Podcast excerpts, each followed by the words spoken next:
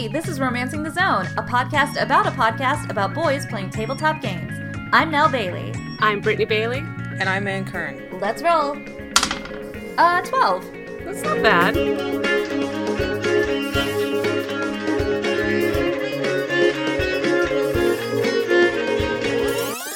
Well, welcome back, Bachelor Nation. Hey. We finally have a name. Well, don't we technically have somebody else's name? It's ours now. We've planted our flag here. No, what else is The Bachelor? I've never even heard of that otherwise. Are you being real? No. Okay. I mean, just making sure. That is a fair question, though, because I could be like, yeah, that sounds like a great name for us. I'm totally down. Brand new, never been used. We are The Bachelor Nation, aren't we?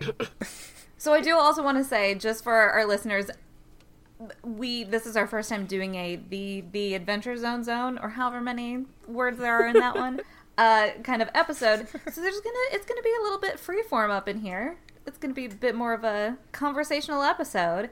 And to start off on conversation, I want to check in with our girl Ann, fresh from C2E2. Yes, this is true. I'm in my hotel room at C2E2. I finished packing up my booth about 2 hours ago, less than 2 hours ago. Fresh. And it's been a long one. So if I'm not at my best, I'm sorry. It was a great show. It was a lot of sales, a lot of great conversations, and I had a great time. But very, very tiring. Well, it looked great. We were keeping up with you and trying to share your conquests on the show Twitter. So hopefully people were checking that. We saw that. Was that an intentional pun? Conquest. It wasn't. If only I were that clever. You know me. But excitingly, of course, we saw Travis stopped by your table. He did. Travis and Magnus got a sweet little selfie together. My favorite puppet. Yeah, he appeared sort of out of nowhere and he surprised me. He Magnused you again. He did. He Magnused me. He just popped around a corner, around a display piece. Took me by surprise. But I did have to prompt him a little bit. I think he was definitely not really sure what the puppet selfie photo taking procedure was. He was having a little bit of a hard time, but we got there. I think it's a really super cute photo, and I'm so glad that he was able and willing to stop by and take it. It's a fantastic picture. Puppet Magnus is thrilled. Good. Yeah, as he should be. Oh, I love that puppet. But yeah, it was really exciting to have Travis come by, see him in the wild. That was definitely a roaming Travis, like the beast that he is. An honor to meet him under those circumstances. Yeah. And he was not our only cool visitor, because I had the honor of being the first one of us to meet a listener in the wild. That is even better. Listen, Trav, I love you, but we did not pay him. He does not know us personally, as far as I know. A guy named Andrew came up and we had a brief chat about the podcast, and he said that he was a listener, Andrew. And it was really sweet, and I was happy that I had I brought some of my leftover live show freebie Taz pins with me, and gave him some of those. But yeah, that was really sweet, and that was super cool and just a little bit surreal, but in a good way. Right. Oh, absolutely. It was exciting seeing your tweet about it. It was exciting seeing his tweet about it. And hey, Andrew, what's up? Say hi, Andrew. Mad props to Andrew. Way to see C2E2. Yeah, now you're a show favorite. Yeah. Well, good. I'm glad you had such a great time at C2E2. It looked awesome. I think we're all bummed we couldn't be there, but we're thrilled that you had a great time and that we got to live vicariously through your conquest.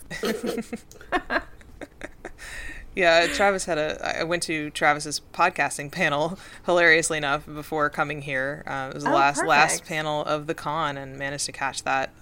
He was on it with Symphony Sanders from Welcome to Night Vale, and the cast of Hello from the Magic Tavern as well. Oh my God, bless. And they gave some good advice and went on some fascinating tangents. Travis made a very good joke, which I do not want to be lost in the ether, about conventions and finding how tiring it is, and just finding a place in the con center to take a nap, and that you can just do it on the floor, and that's why they call it concrete. Oh, Jesus. Jeez.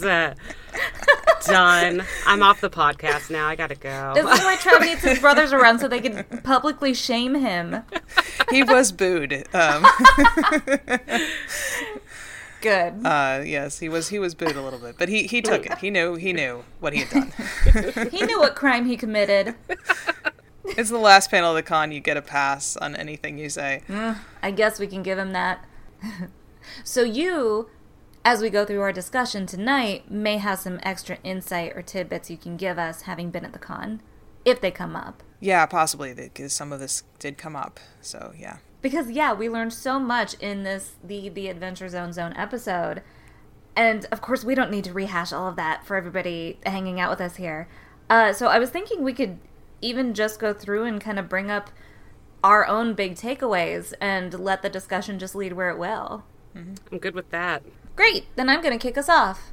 They brought up the live shows. There was the question about the live shows and whether that will change over to the Amnesty characters. And their reasoning for keeping it the Balance characters for now makes absolute sense. It's totally solid.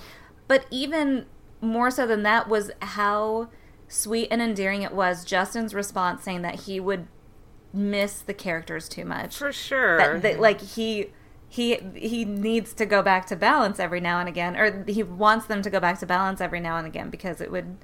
He's like the rest of us. I'm totally with him. It would be heartbreaking to not go back and visit. I think that's what I loved the most is that they're such fans of their own characters, their own work, and they made something great. It makes such a huge difference that, like, no, we want them to never be gone. We want them to always kind of be within arm's reach to bring back.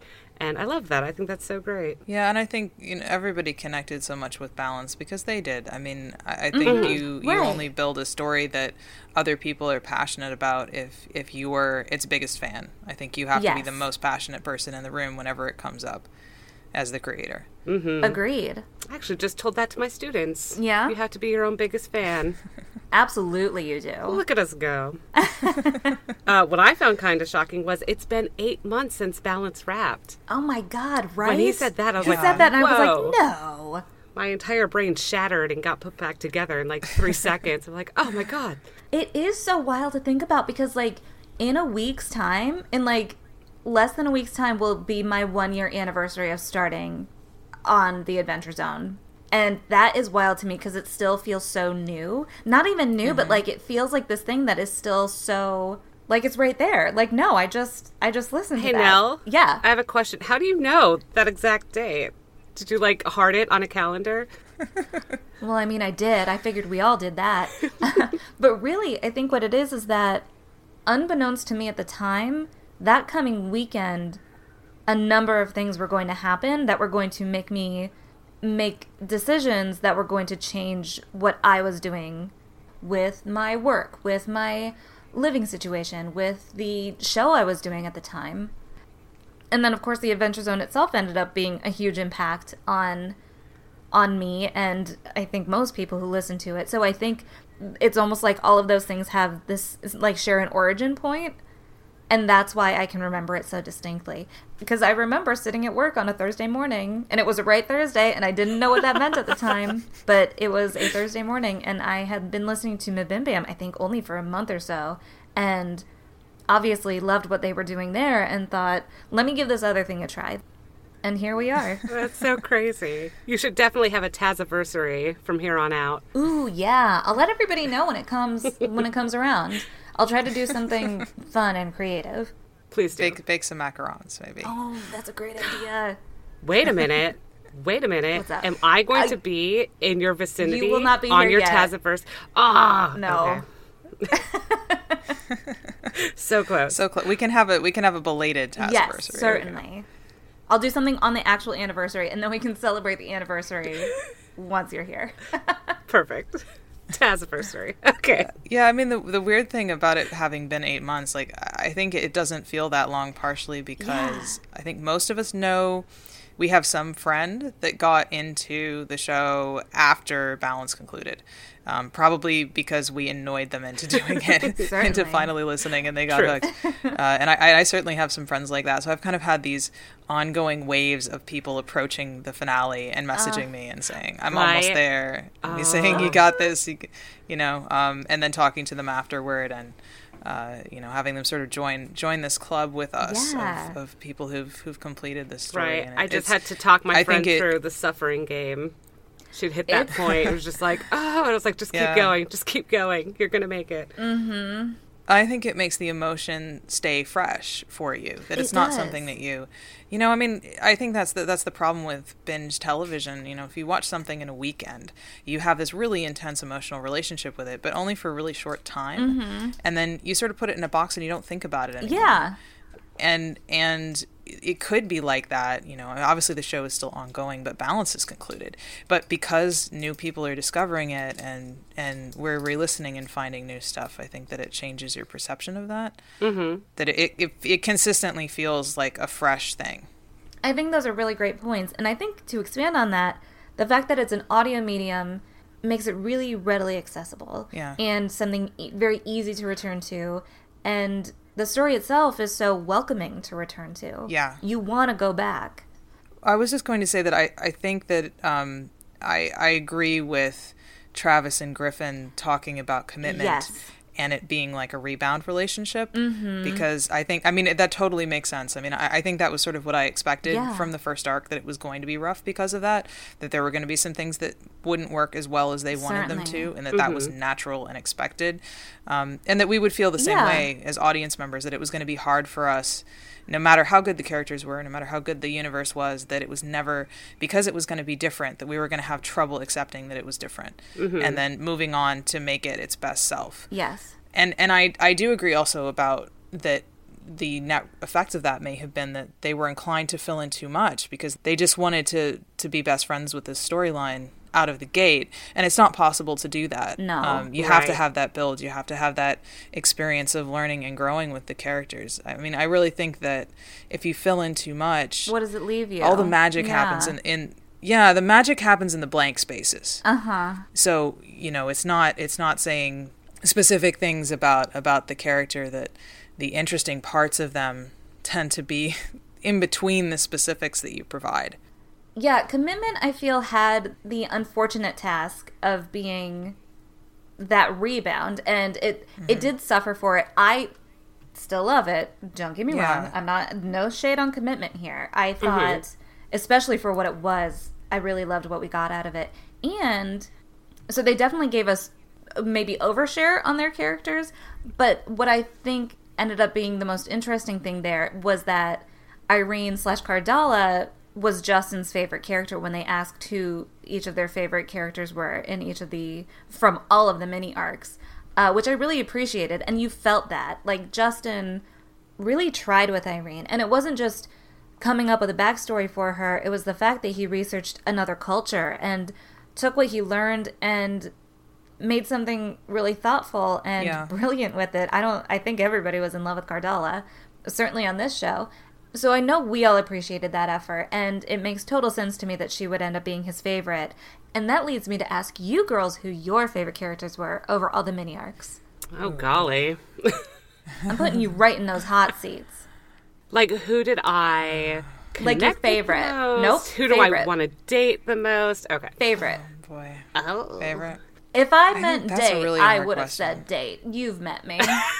This is true. This is true. We can't date everybody. It's is that a challenge? Sometimes it's not about dating. Watch me. I think I may know my answer. I think I want to be equivocal and try to justify it, but I think that I connected the most with Duck. I'm not certain why, because it's not like the other characters weren't interesting to me or that I didn't love them, because I did. Yeah. But for some reason, he was the one that I felt the most emotionally attached to, in the sense of really wanting to know the next chapter of his story. Okay. There's something about him that I think maybe some similarities and some really stark differences to other characters that I've been attached to in the past, it made him an interesting mix to me. Cool. B, do you have an answer? I think I'm actually going to follow Justin and say Cardalla Irene.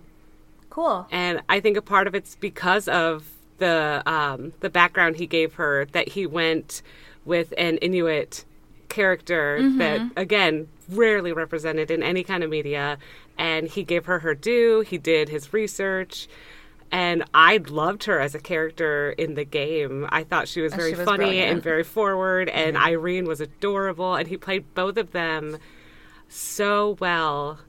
And just, they were both so enchanting in different ways, and I love that. Yeah. Cardalla had the best one-liners, I think. Oh, for sure. Or the most really amazing one-liners. Everybody had some, for sure. Everybody had some, but absolutely. But Cardalla, and I think that was especially having it be the first arc, and having off the bat there'd be mm-hmm. stuff that people were like, "I'm going to put this on a T-shirt," kind of quotes that people loved so much. Now, what about you? I'm going to round off this Justin trifecta and say that Augustus was my favorite. So I didn't even realize. Welcome to Romancing the Zone. Romancing the Justin this week, apparently. He's very good at making characters. Let's all own this fact. We will proudly. We said it. We stand by it. Yeah, now I feel like we have to pick one for the others too, because it doesn't seem fair, honestly, to pit them against each other. So are you saying we need to everybody? So choose your favorite Clint character, choose your favorite Trav, choose your favorite Griffin. Is that what you're saying? Well, we have slightly fewer options, I guess, with the others, because I mean Justin was at an advantage because he's mm-hmm. the only one who didn't. Oh, Justin has a plethora. So that is characters. Uh huh. So the deck was stacked in Justin's favor in picking. This was his plan the whole time. We're calling you out here. The long con. It's all the long con.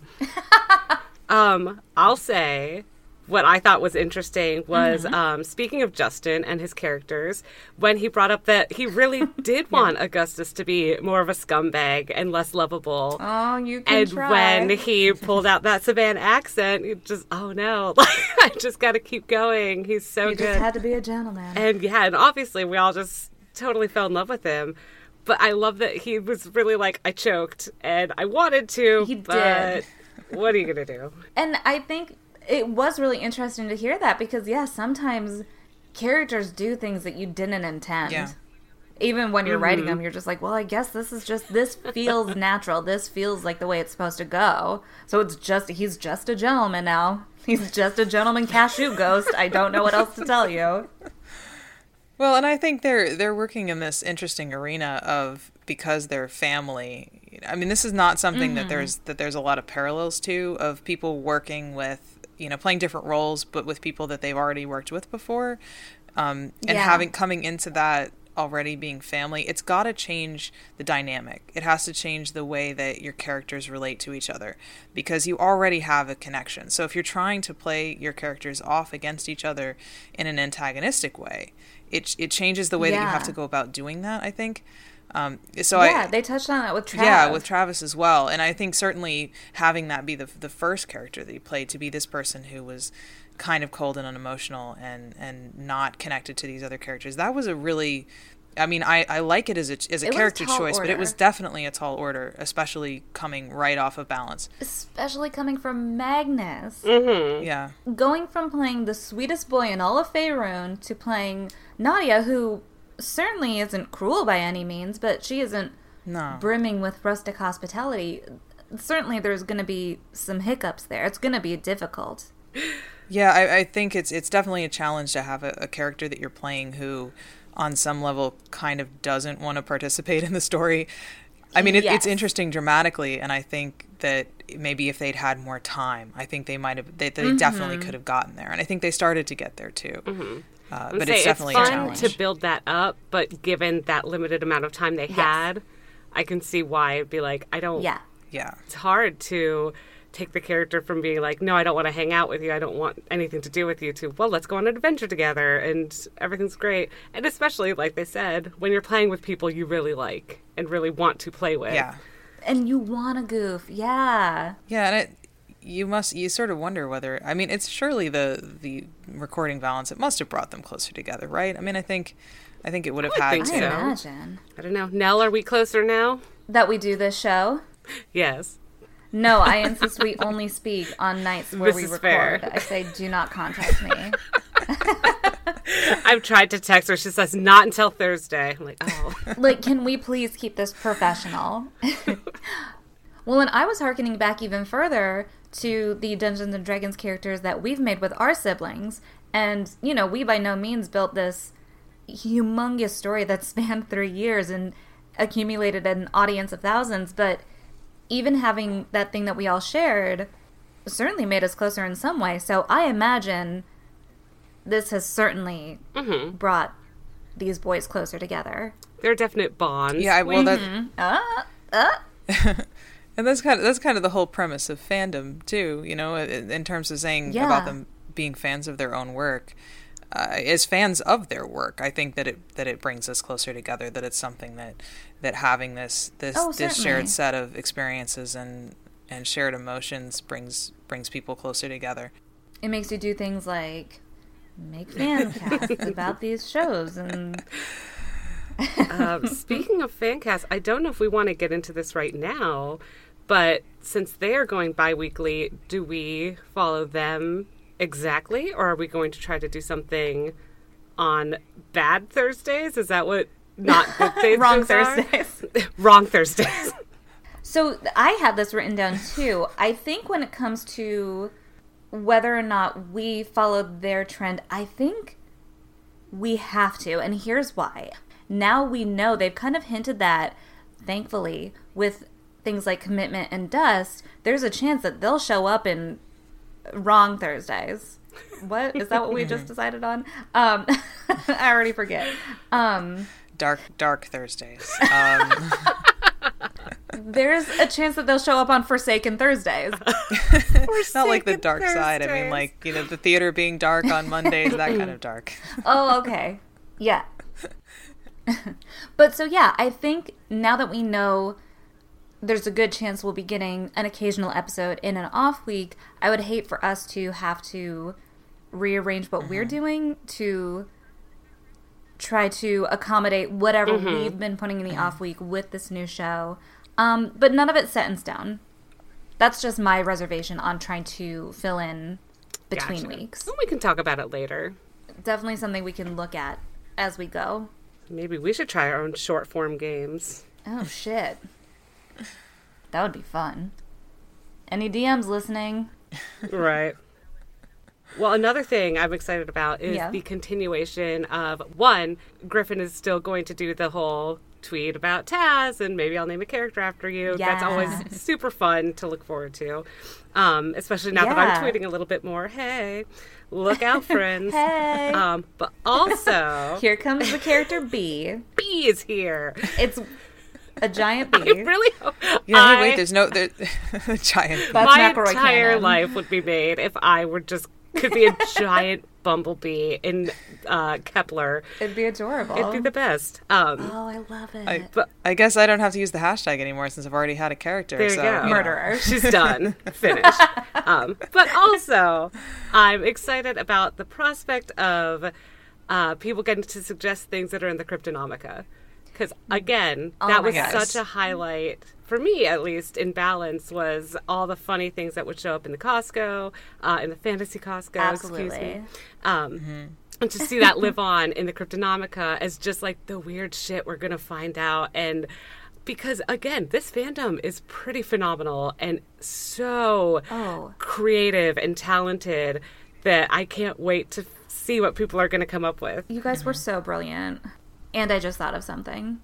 What did you just think of? Girls. Yes.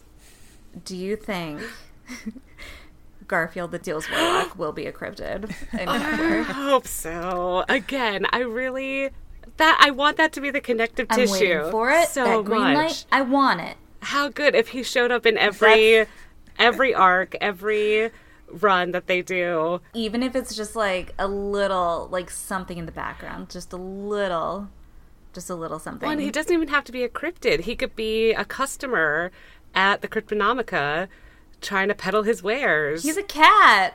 Is he, though? Yeah, he could be just a stray cat. They never just actually... Nobody knows what he actually looks like. People draw him as a cat. Yeah, hey, wait a minute. Did they mention the cat's name? Oh, yes. His name was... They did, yeah. Ambrosius. No, it wasn't. It was... I have it written here. Sir Didymus.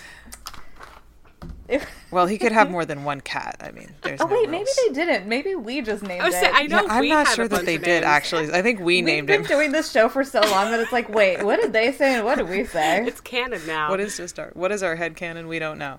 So I know we had named it Bob the Cat.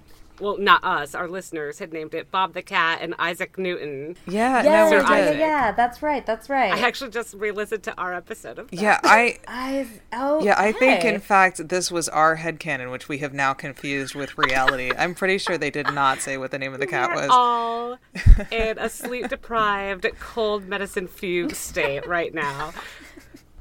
While we're all in this state, I just have to take a step back here a moment, because now we've touched on a whole new discussion topic.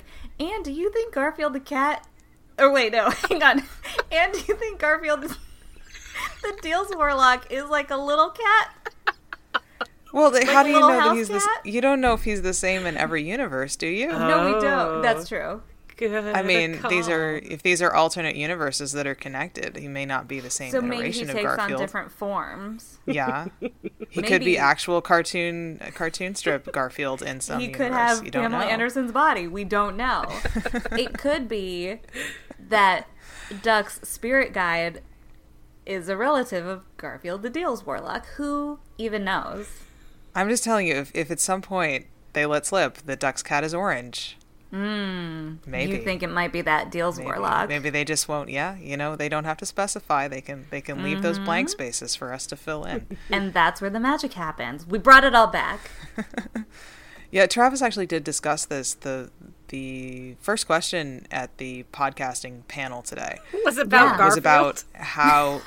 No, it was not. Well, it was, I suppose. It was about how they as creators integrate fan canon with their own and what you do when those two things conflict.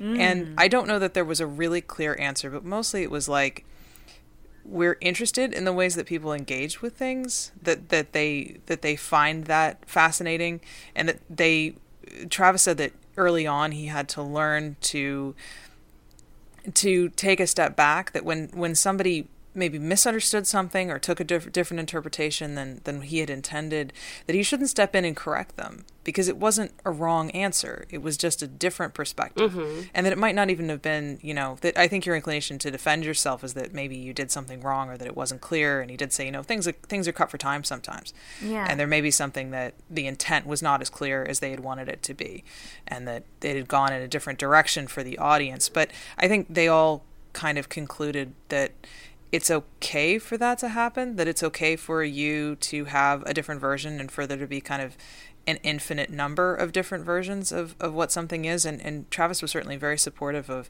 people who come to him and say, well, this is how I see Magnus. And it was different than the way that he does. And that doesn't make it wrong. Yeah. It's just that person's perspective, and that you can have these kind of coexisting, conflicting things, much like different iterations of Garfield in every universe, maybe. But yeah, I think Garfield is a good symbol for fan interpretation, because I think, they sort of tossed it off as a joke, and almost everybody just assumed that it was Garfield the cat. The lasagna cat. Dressed right. The cartoon cat, like dressed as a warlock. Right. Which might not have been what they were thinking or what any of us should have been thinking, but that we all just accepted that they were like, yeah, sure, that totally makes sense. And not only does it track, but we want it to happen in every single storyline, and that would super make sense to all of us. Right. We were not put off enough by Garfield the Deals Warlock, because now we demand him. But that's a great response from Trav. And actually, since we're kind of winding down, was there anything else from his panel that you really took away that you want to talk about? Yeah, the last question was about podcasting and whether any of them felt that there was a specific gap that needed filling, as if there was some sort of story that wasn't being told, or a type of podcast that wasn't being done enough, which is a valid question. Like, we need more narrative fiction, or we need more murder mysteries or something like that, I think is an interesting question to ask, but they all went in a different direction with it in their responses.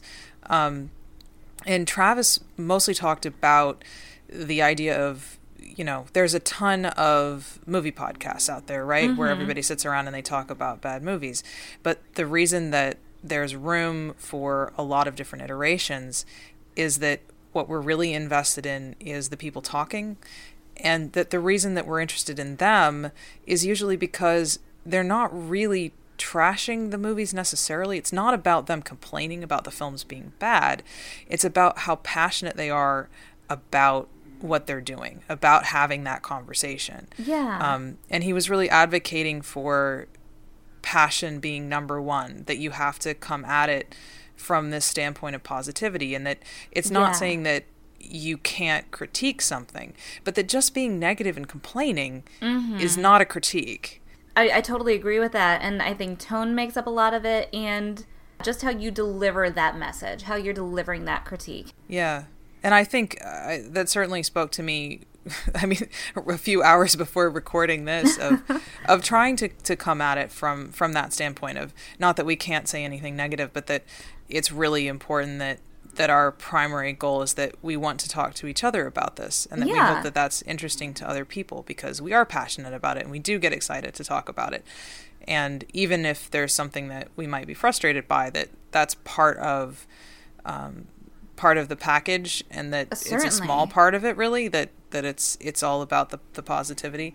Yeah, because no part of the show, like, we didn't start this show to just praise everything that they do, certainly. And I think, though, critique can absolutely be a positive thing. It's, again, it's all in tone, it's all in how you deliver it, and it's where you are coming from. It depends on where you, as the person saying it, is coming from. Yeah. And he made it ultimately more about your personal attitude in life, not just in podcasting. Because he started talking about how on Twitter, which I'm sure anybody who's listening to this is following Travis and has seen him start doing this, that he started doing this kind of positive affirmation tweets in the morning and usually in the evening. And, you know, he said that at first people seemed kind of suspicious of it, that, you know, like, what are you doing? What do you want from this? What are you trying to get at by making these tweets? But he said that over time, when he leaned into it, instead of letting somebody claim that it was just some sort of goof, that now the feedback is positive, and that he's getting more positive feedback in general on Twitter, and that he does feel that it's important to think about the energy that you put out into the world, and that it colors, you know, your experience of life and what you get back from other people. So as much as I sound exhausted and like I am not currently able to practice this, I definitely took that to heart. I thought that was an important message for everybody. Yeah, no, certainly. That's something for all of everybody to ruminate on. Mm-hmm. Us, our dear listeners. I'm definitely nodding sagely in the background. Just picture a giant bumblebee nodding sagely. Yes. Well, I badly summarize Travis fairly eloquently putting something that I did not take notes on. Nah, you did great. Thank you for sharing that. We all wish we could have been there, but at least we had our correspondent Ann there. Ann on the ground. That'll do it for us this week. I have one more question for everybody. What do you think Garfield is? We will have a poll up over on Twitter at Romancing Zone. And we'll check you next week. Till then, thanks so much for listening. I'm Nell Bailey. I'm Brittany Bailey. And I'm Ann Kern. And we've been Romancing the Zone.